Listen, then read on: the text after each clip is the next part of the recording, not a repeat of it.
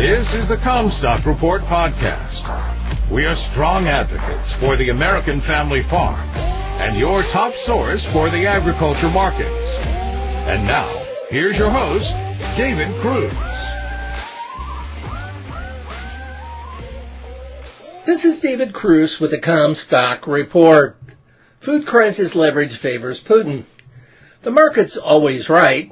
There has typically always been some kind of a post-planting market correction before a summer rally.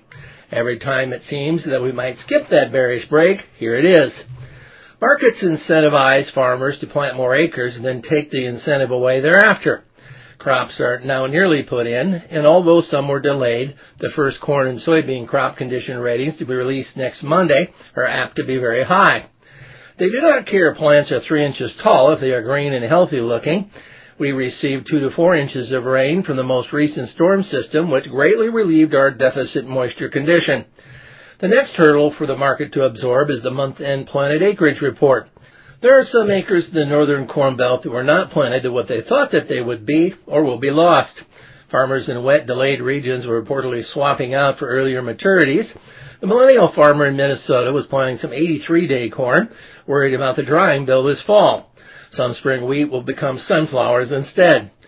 Late planted acres will dilute the average yield, and then comes summer weather. Basis is not weakened on the break. It is the cash market that will ultimately ration supplies. As wheat and corn took the brunt of the weakness so far, the prospects of food export corridors opening through the Black Sea for Ukraine is also a market factor. Everyone wants food from Ukraine, which is why Putin is blockading it. He will want major concessions to allow it.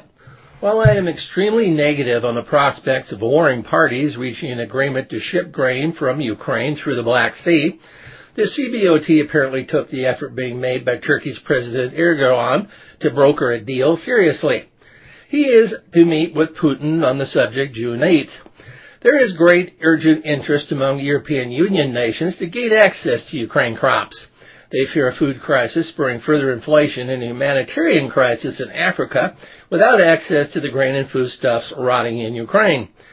Russia has been stealing Ukraine grain and loading from ports that they control. Many nations have refused to purchase Russian wheat, specifically wheat taken by them in the war, but this grain finds its way into the world food chain. The eastern Donbass region of Ukraine is their wheat breadbasket. More corn is grown in territory still controlled by Ukraine.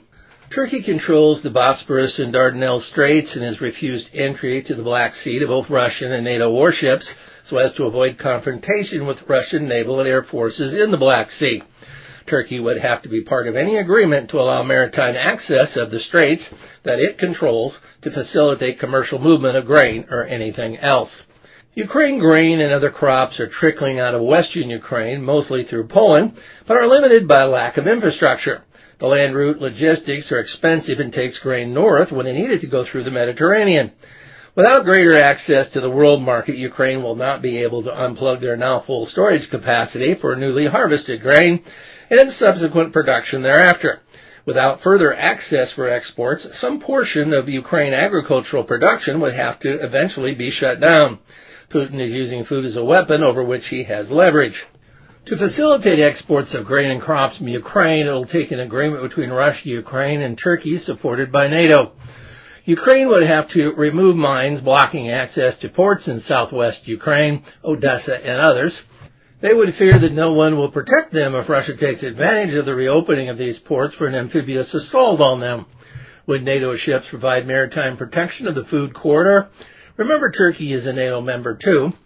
Under what conditions would Russia allow that? Who gets the money for the food, Ukraine, or will Russia demand a cut? Can Russia ship more because of the food corridors? Russia has so far failed to live up to any bargain that they have made with Ukraine. There is an intense conflict going on in eastern Ukraine that is ratcheting up as new weapons are added.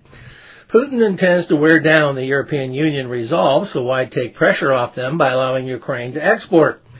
He would like to create a wave of African immigrants fleeing famine north into the EU so that Europe is awash with refugees.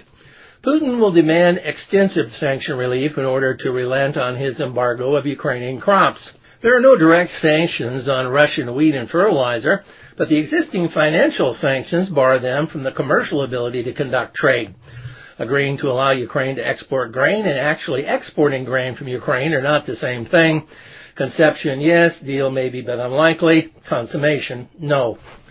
You've been listening to the Commstock Report. For more information on marketing opportunities, contact us at Commstock.com or call 712-227-1110. For a more complete version of the Commstock Report with hedging strategies and trade recommendations, subscribe on our website at Commstock.com or reach out to one of our risk management specialists about how we can help you protect your profits.